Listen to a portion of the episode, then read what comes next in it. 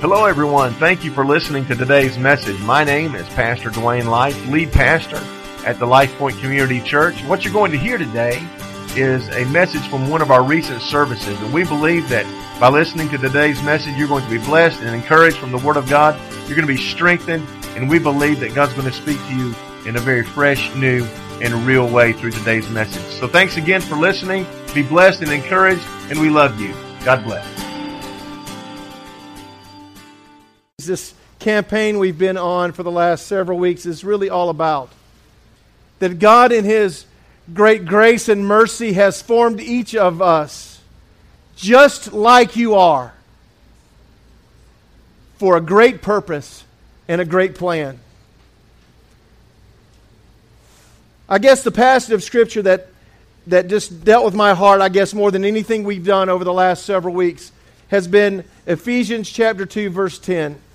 So I wanted to start today with reading that passage.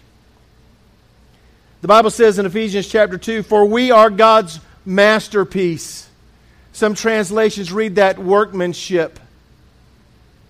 The original Greek word is poema. It's where we get our word poem, and it literally means you're God's work of art.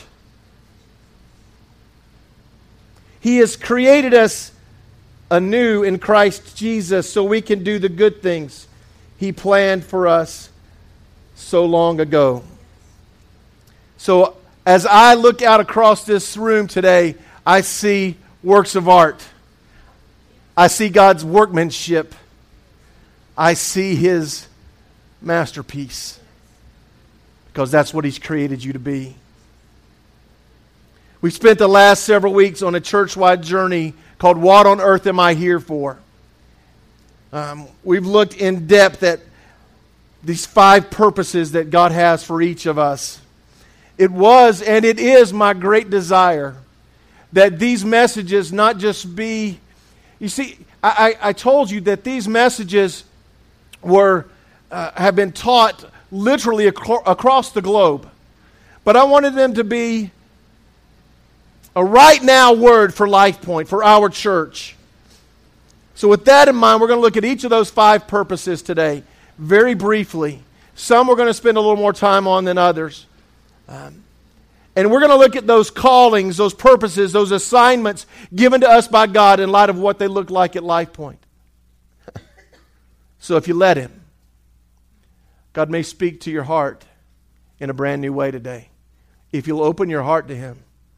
He may speak to your heart about who you are, what God's called you to do, and what God's called you to be. He may cause you to fall in love with your church all over again. How many know that there's a big difference between knowing your purpose and living your purpose? Listen to me.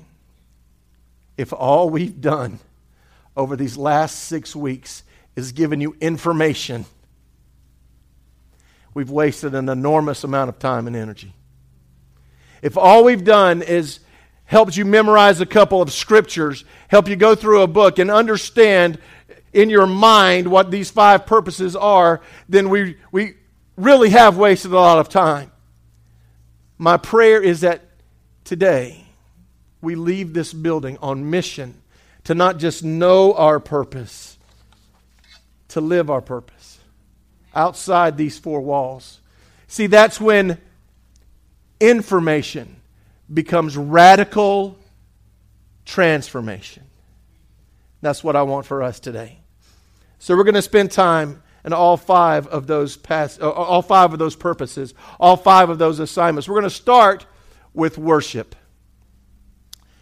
It, we said that the worship uh, purpose, in, in the way we defined it in What on Earth Am I Here For, was that our that worship was to be loved by God and to return that love back to Him. To be loved by God and to return that back to Him. Now, we experience worship as believers in really two different ways. We experience it corporately, like, like today, and we experience it individually. So, I, I want to talk to you just a minute about music.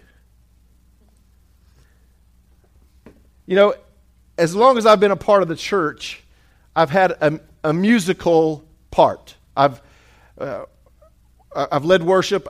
I even directed a choir. We had robes, the whole bit. They were magenta.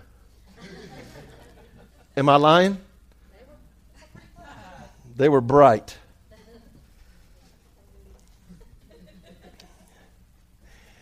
And, and there's always been this tension about music in the church. And it was always, well, we don't want to sound too much like the world. I've always had issue with that.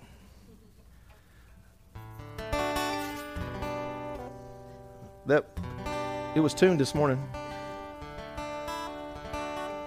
We don't want to sound too much like the world. And I take issue with that. Because how many know the world didn't invent music? The world didn't create music. In fact, the Bible says in Colossians chapter 1 verse 16, "For in him all things were created. Things in heaven and on earth, visible, invisible, whether thrones or powers or rulers or authorities, all things, listen, this is part I want you to get. All things have been created through him and for him. So, what you need to understand is these songs that we sing, they're not for you.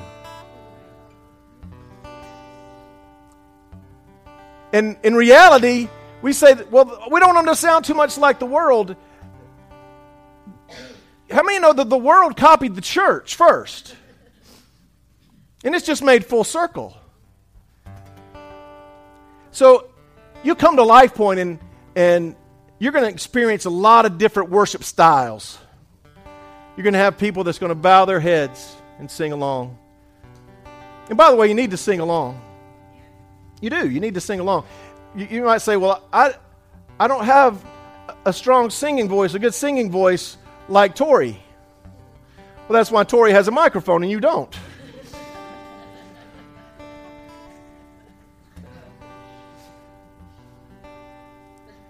But I just need you to understand something. When we gather, we don't just do it to sing songs. Let me tell you what will happen if you'll let it. When we gather in a corporate worship environment, you know, I'm not telling you got to worship like Joy, who's, you know, going to do the helicopter around here a couple times. You know what that looks like? Listen to me. Listen to me. Look at my eyes. You know what that looks like? It looks like somebody getting free. You, you may not worship like somebody that's got their hands in the air. Or, many know that's not important? So God created music. And here's the thing isn't this cool? God created this dynamic where I can pluck a string and it makes these vibrations and it sounds pleasing to our ear. Only God could do that. In fact, if, if you pluck the strings in just the right order, which I do from time to time, you're going to get three harmonious, complementary notes. And you know what we call that? A chord. These three strings are vibrating and sending out these sound waves all at the same time. And we get what we call harmony and a chord. But guess what happens if I throw something in there that doesn't belong?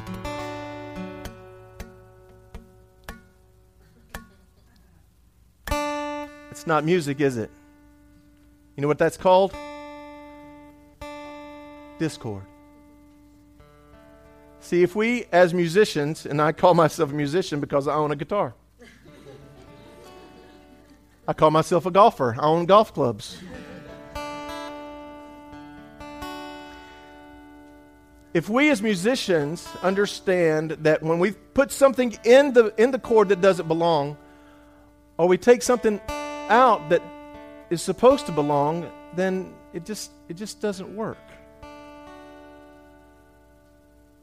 Now we're talking about individual worship. Because I want you to hear me. Worship in your life, not just in the church, is musical.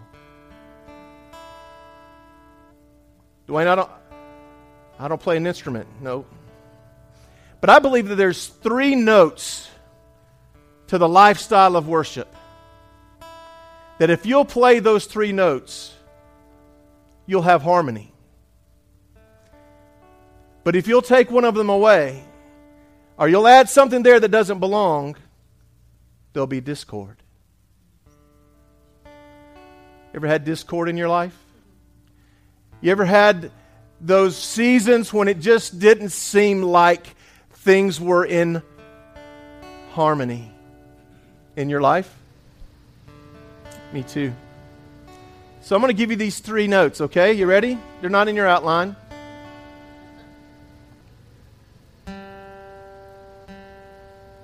This first note is adoration.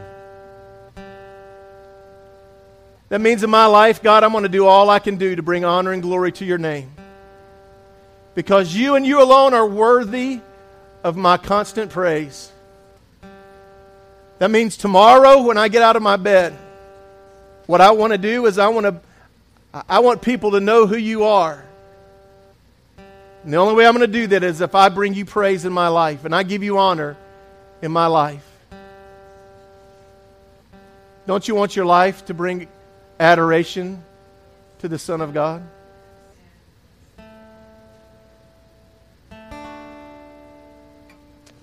And then the second the second note is repentance. What does repentance have to do with worship? Repentance has everything to do with worship. See, if I adore God with my life, and I adore Him with my words, and I adore Him with my actions, it's going to lead me. The Bible says His kindness leads us to repentance. What's repentance, Dwayne? I'm going to tell you. Repentance is when you agree with God that He's right and you're wrong.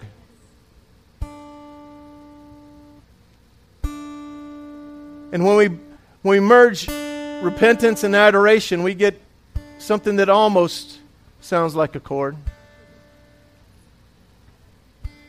I'm going to give you a good way to start your day tomorrow with just those two things. I'm going to tell you how I start my day. Lord, I adore you. I honor you for who you are. When I don't know what to pray, how about you just start telling God about how good He is? And when you do that, here's what will happen God, I'm sorry. I'm sorry for things that my mind has thought that it didn't need to think. I'm sorry for things that I listened to that I shouldn't have listened to. I'm sorry for things that I said that I shouldn't have said.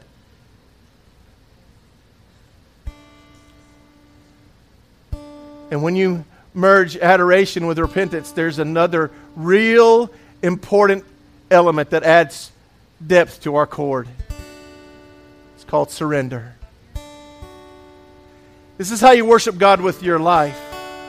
With just those three notes Lord, I love you.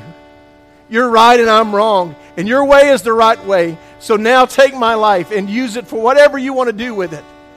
See, we, we talk about worship like it's just singing at the top of our lungs in our car, and that's great. But can I tell you what real worship is? It's when we surrender our life in humble adoration, in, in heartfelt repentance to the King of Kings and Lord of Lords. And then we find harmony.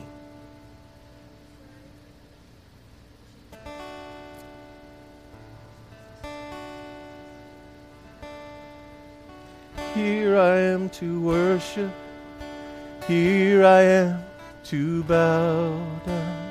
Here I am to say that you're my God. You're altogether lovely, altogether worthy, altogether wonderful to me. So here's, hear me if your life's in discord, if it's in disarray, why don't you start your day with just those three notes? Adore Him, surrender to Him, and watch what God does in your life. See, that's what, that's what living a lifestyle of worship is really about. It's doing it His way. Can I tell you, I've done it my way long enough and it doesn't work whenever I try to deal with my family, deal with this church, deal with my finances, and try to do it my way, it never works. But when I bring things into harmony with God's plan, it always works. Isn't that what worship is about? I think you should give the Lord praise.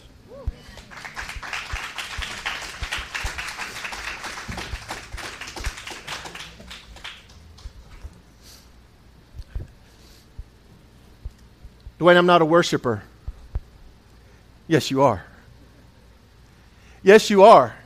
Do you know why? Because everybody, everybody worships something or someone. You just get the opportunity to decide what it is. See, some of you worship your career, some of you worship your bank account, some of you worship an, a, a substance. Some of you worship a person.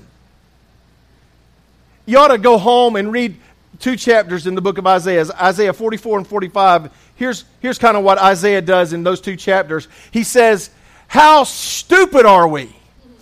That's my word, not his. I'm paraphrasing. How stupid are we that we think we can build a God with our own hands? We, we've called all these craftsmen together to, to, to fashion a God out of materials that we made. How stupid is that? It, and not only that, when you're done fashioning it, you've got to carry it with you everywhere you go. Does seem a little ludicrous, doesn't it? But we do the same thing. See, some of you have, have been have hung on to this resentment, this this hurt, this anger for so long. You carry it around with you everywhere you go. And listen to me, when you do that, it's an idol. And it'll always stand in the way between you and the worship of your Father. Let me tell you the difference between an idol and a God. I fashion an idol. I create an idol. I carry an idol. God created me. He formed me. He fashioned me. And He carries me. So at Life Point, we choose to worship Him. We're going to tear down our idols, individually and corporately. Hey, I, I don't want worship to happen in your life for 15 minutes before I preach on Sunday. I want it to happen day after day after day after day after day.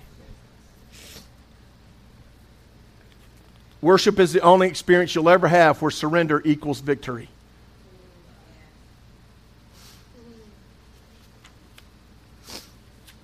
Worship. Look at somebody and say, worship.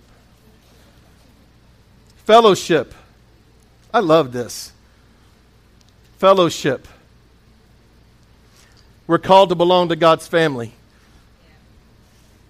Acts chapter 2 says, They devoted themselves to the apostles' teaching and to fellowship. That word fellowship, we've talked about it at great length here at Life Point. That word fellowship is a Greek word koinonia. And it means in the original language, koinonia means fried chicken and potato salad. Okay, maybe not. It literally means common unity. It's where we get our word community. To the breaking of bread and to prayer, everyone was filled in awe at the mighty wonders and signs performed by the apostles, and all the believers were together and have, had everything in, what's that word? Common. They sold property and possessions and gave to anyone who had need. And every day they continued to meet together in the temple courts and they broke bread. Circle those two words broke bread in their homes and ate together with glad and sincere hearts. The Bible says that the apostles met and broke bread.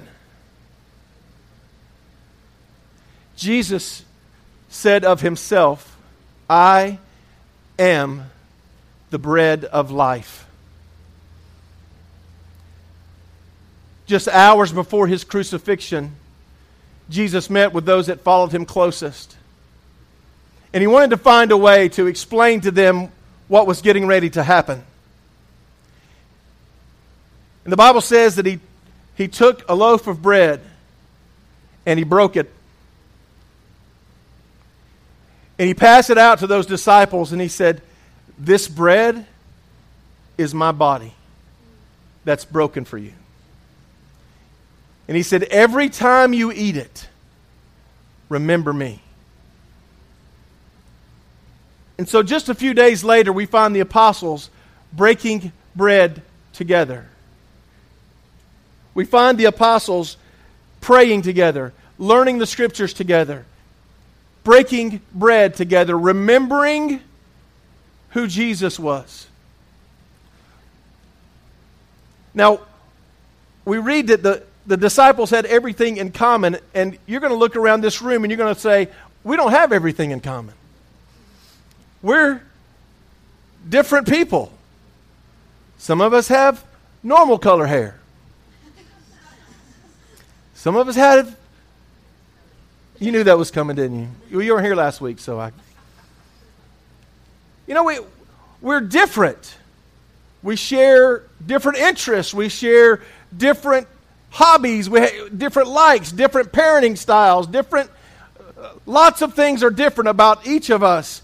But there's one common thread that ought to run in all of us the broken body of the bread of life.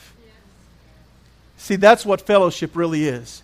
It's when we gather together as different people with one thread in common. That we've been redeemed and made new and beautiful by the blood of Jesus. This ought to be a big deal here. See, fellowship is more than just, just sharing a meal. Fellowship, we talked about it a few weeks ago. Fellowship is how we handle the one another's of Scripture. I'm going to give you a few of them. The Bible says and this is what koinonia, well, this is what fellowship really ought to look like. That we should be devoted to one another, to honor one another, to live in harmony with one another, to accept one another, to serve one another, to be kind and compassionate to one another, to admonish one another, encourage one another, to spur one another on toward love and good deeds, to love one another. The essence of community is found in the body of Christ. Now, I, w- I want you to hear me, and, and this maybe this seems self serving, and if it does, I'm sorry. You can't find that on the internet. Now, I'm thankful. Now, now you can get online, and, and truthfully, you can hear better singing and better preaching on the internet. But you can't have this one another staring at a screen. The essence of community is found in the body of Christ. And listen to me. The church is changing. I have, I have conversations almost weekly with pastor friends when we go, well, what are we, what are we going to do about this trend in the church? What are we going to do, do about that trend in the church? And, and here's, here's what I'm going to do. We're going to continue to believe that the greatest institution on this planet is the church of the Lord Jesus Christ. Somebody said, well, the church is in decline. No, it's not. The church is growing. You just need to look at it from a global perspective. And, and, when Jesus comes back, and he's coming, do you believe that Jesus is coming back? He's not coming back for a sick, anemic church. He's coming back for the bride of Christ.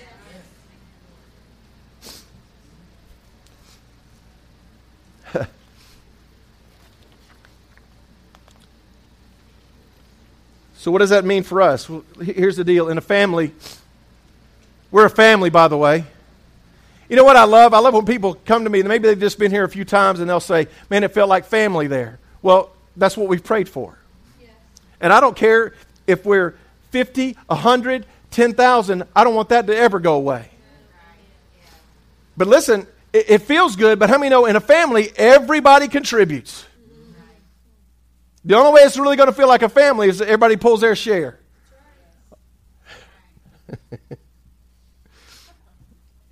I had this great idea one time. One time,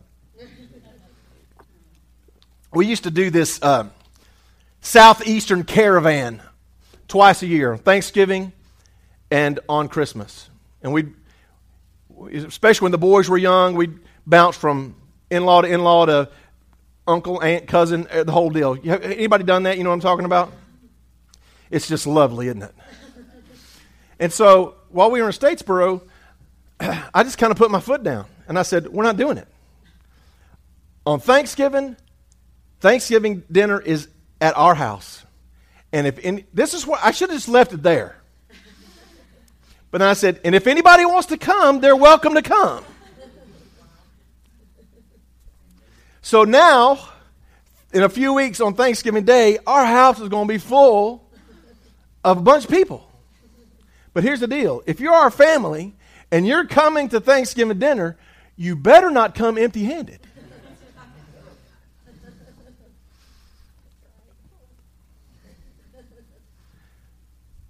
Don't come in those doors empty handed.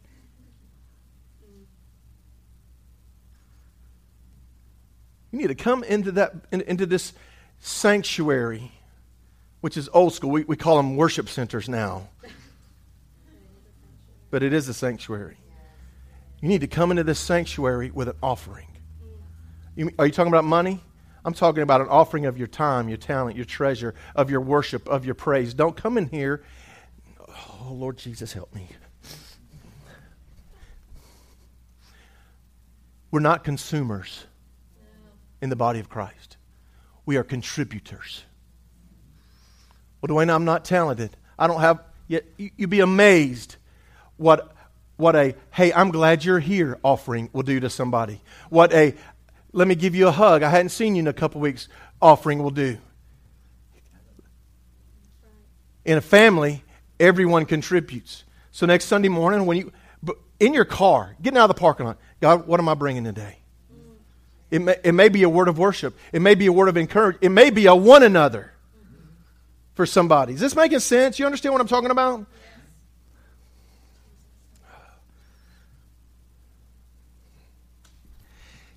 Since I'm fussing, can I just keep going? You don't, you don't switch families just because you got mad at your brother in law.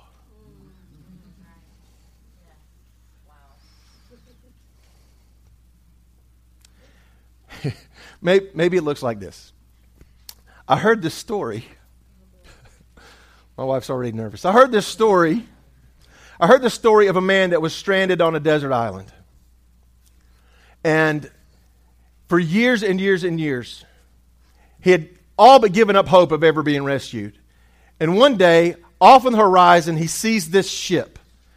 And, he, and he's never seen a, a, ship in the horizon before, so he thought, this may be my one and only chance. So anything he could find that he could burn, he, he made this big fire on the beach and just made it as smoky as he could, and, and, and just in the hopes that maybe, maybe, somehow the ship would see him and turn that way. Well, guess what? It worked. He noticed that the ship began to turn his direction, and, and they got this rescue raft off of the ship, and they paddled toward him and they pulled up on the beach. And he's so thankful and so grateful to finally be rescued. And they, they said, Sir, we got to know, how did you survive all of these years? And he said, Well, you know, I, there's some fruit trees, and I learned how to fish and just live off the land. They said, Well, what did you do for shelter? And he said, Well, if, if you look on that ridge, you can see my house. I, you know, took the timber that was here and, you know, made me a nice place to live. He said, But we see three buildings. What's, what's the building on the right of your house? He said, Well, that's my church. That's where I worship. I go there on Sunday mornings and I worship in that building. That's my church. And he said, Well, what's the other building? He goes, That's where I used to go to church.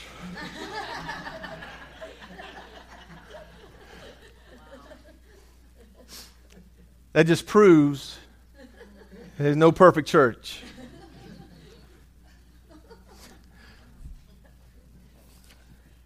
Hey, let's be a family. Yes. Let's lock arms in koinonia and take care of the one another's in this life. You, maybe you're here and you say, Dwayne, I, I'm, I'm good right now. Praise the Lord. But guess what? I bet you can speak an encouraging word to one another. I bet you can find a way to serve one another. I bet you can find a way to love one another because there's going to come a day when you're going to need that. Amen. Amen. Worship. fellowship, discipleship. I'm not going to spend a whole lot of time on this because we, we, got some. Uh, I don't. I don't want to keep you here too terribly late, but I, I, I want to show you this one thing. Um, I think I actually showed you this once before. This is when I gave my heart to the Lord. I asked my youth leader what I should do, and he said, "You need to find a Bible you can read." And so I went to the Christian bookstore and I bought this Bible. Um, it was, I wish I'd have put a date in it, but I don't, I don't think I did. Um, it had to be somewhere around 1981. Um, and I did something really radical. I started to read it. And I, can't tell you a whole lot of sermons my pastor preached. But I can not tell you about nights when I was lost and, lo- and lonely and hurting and I can, I can even show you some marks.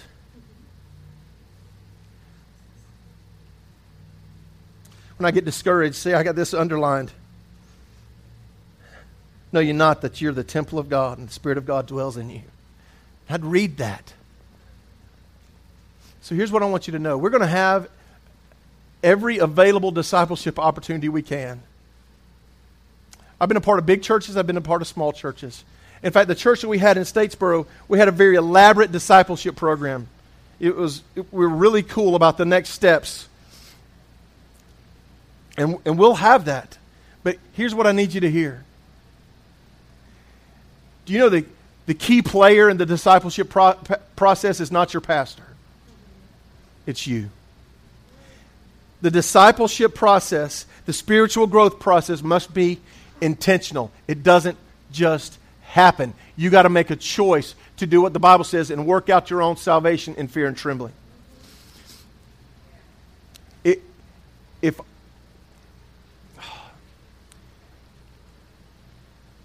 I think when you come here on Sundays, we do, we do a really good job of trying to make sure that you get accurate and healthy biblical teaching. But listen to me, it's not enough. I, I'm a Twitter guy. Anybody, any Twitter people? Am I alone in the world, in the Twitter world? If, I, if Don and I are watching something on TV and I get bored, I'm on Twitter. And I follow a lot of pastors and I follow a lot of ministry leaders and, and I follow a lot of bloggers. And here's what will get my attention. Here's four steps to fill in the blank. Here's seven easy steps to for because I know that I, I don't have to read the 17 paragraphs. I could just go from point to point to point and just read the bullet points. Listen to me. There's no easy steps to the discipleship process. It's a marathon, not a sprint. And, and Dwayne, uh, maybe you say, Dwayne, I've been, I've been following the Lord 50 years. Your marathon's not over. You still need to be about the business of working out your own salvation in fear and trembling. Can I just say it like I want to say it? You need to still have your nose in the book. You still need to be talking to Jesus every day. If you're not doing that, we can have 94 discipleship programs going on here every week and it won't do you any good. You got to make a choice to work out your own salvation in fear and trembling. All right, now, now we're going to get to this part that I'm, I'm so excited about. Uh, I'm going to show you a slideshow of something that happened uh, we've talked about uh, worship, uh, we've talked about fellowship, talked about discipleship. Now we're going to talk about ministry. We're going to talk about service. And I want you to watch this slideshow from our Thrive event just a couple of moments, a couple of weeks ago. Guys give a welcome to Joy Shaw, Tracy Kimler, our Thrive directors. Now, I'm going to tell on them a little bit, and, and we only got a couple minutes, so, but I have to tell you this. Trace was like, Can we rehearse our interview? And I said, No. We're not going to rehearse our interview. You know what comes out of my mouth. Yes, that's why I have a highly trained sound man. so I guess what I want to just ask you guys, um, tell me in in just one or two sentences, what's the heartbeat of Thrive?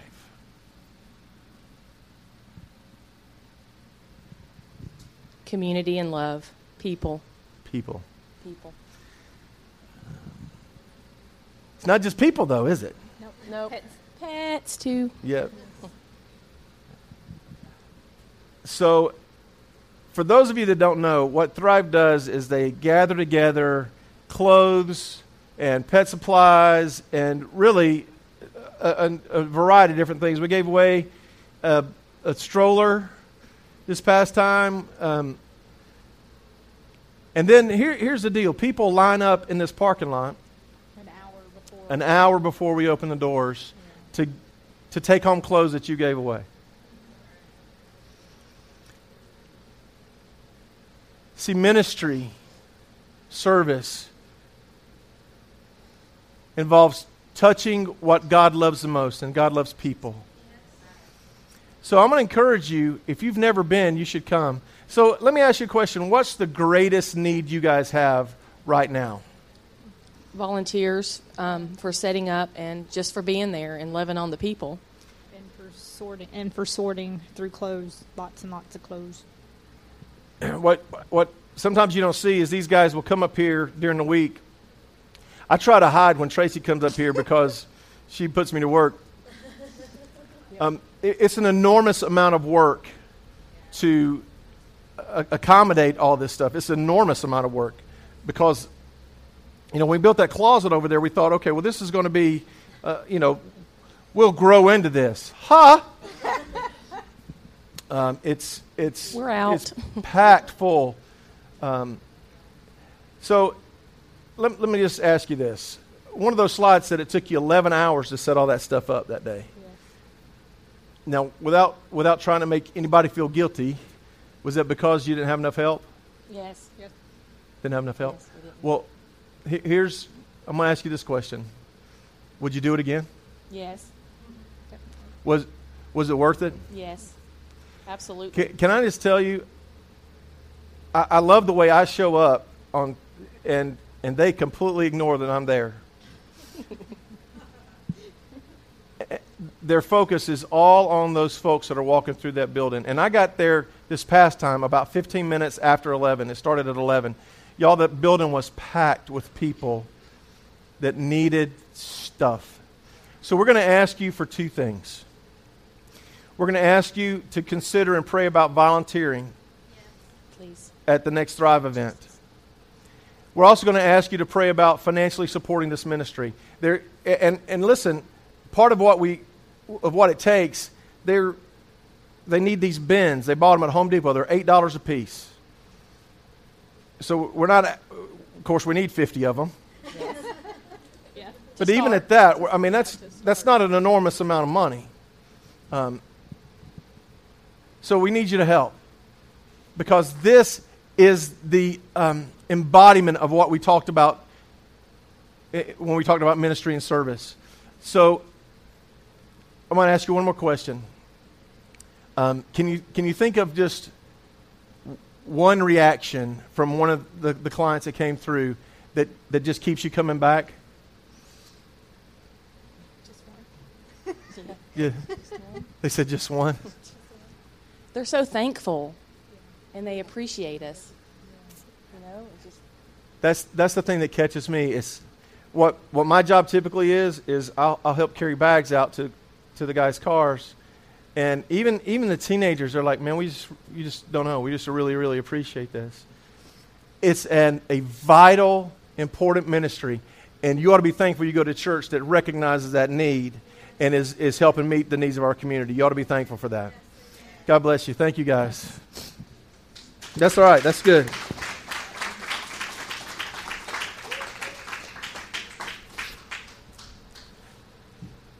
Ministry is an offering. I used to say that ministering, ministry was an investment of your time, your talent, and your treasure. It's not an investment, it's an offering. Now, you'll get something back. I, that, I intentionally asked them that question. Is it, would you do it again? Would you come and set it up for 11 hours to do it all over again? The answer was yes. No hesitation. It's an offering. Ministry is an offering of your time, talent, and treasure. I'm going to show you this one other thing, and then, and then we're going to go on. And, and we're almost done, I promise. Jesus said these words. Or this was an account of what Jesus did right before he was crucified. John chapter 13. The Bible says, So he got up from the table, took off his robe, wrapped a towel around his waist. He poured water into a basin. Then he began to wash the disciples' feet, drying them with the towel he had around him. Jesus took a towel and washed the feet of his disciples. And this was his way of saying, uh, uh, of personifying the idea that Jesus didn't come to be served, but to serve and give his life as a ransom for many. So I thought the greatest way for me to illustrate this was to, to hold a towel while I'm talking about this. And sometime around Friday, I thought, well, that's going to be really stupid. Because this is not what we need to offer back to God a clean, perfect, spotless towel. You know what we need to offer God?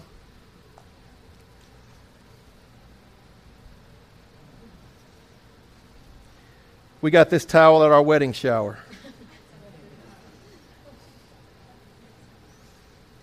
You can see me through this towel. Almost. This towel has now left our pantry. It's in our rag bin.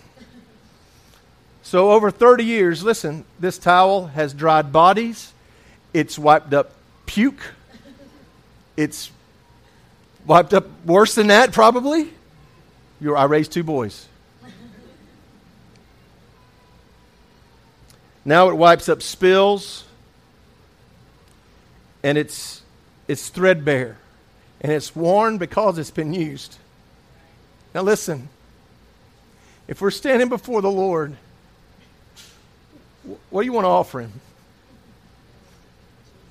You want to offer Him this towel that's never touched anything? Or you want to say, okay, God, here it is.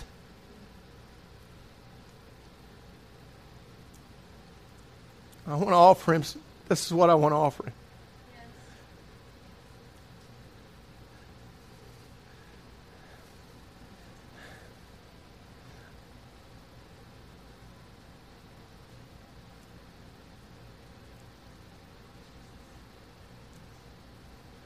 I understand what it took for him to make me new.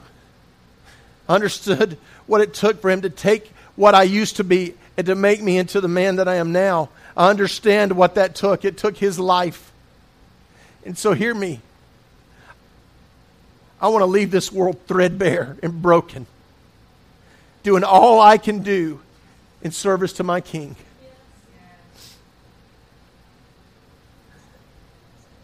We don't have time to, to speak about the evangelism purpose, but just, just know this. You're called to be sent and, and evangelism happens on the relational level. We're, you know, we, we've knocked on doors, we've done all that, but the, real evangelism happens when you make an investment in somebody else's life. Jesus calls you to be a witness.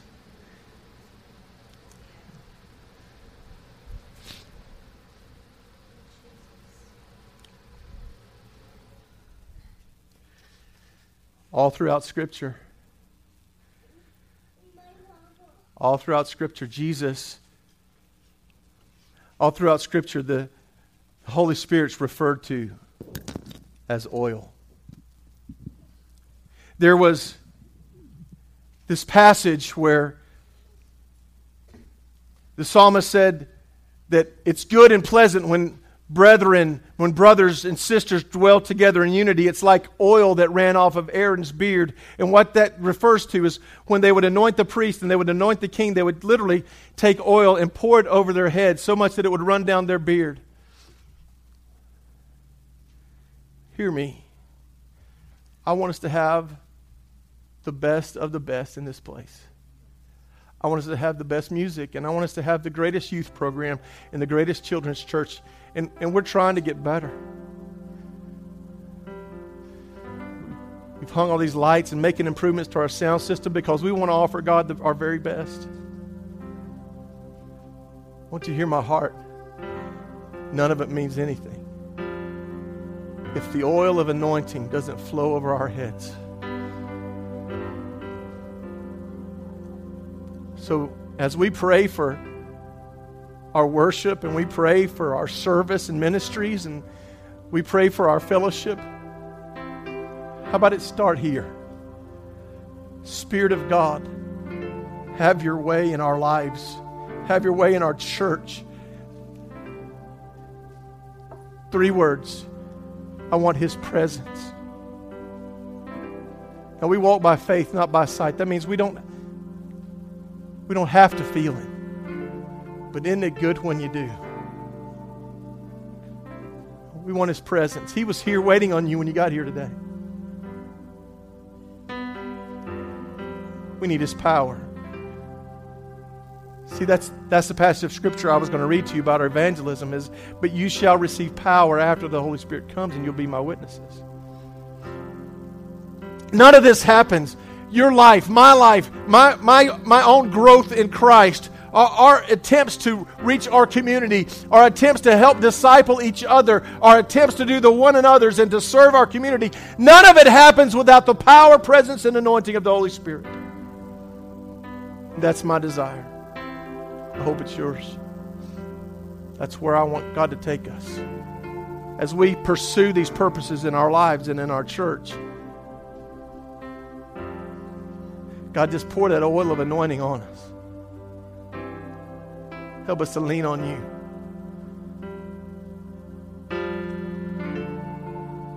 Would you bow your heads and worship with me?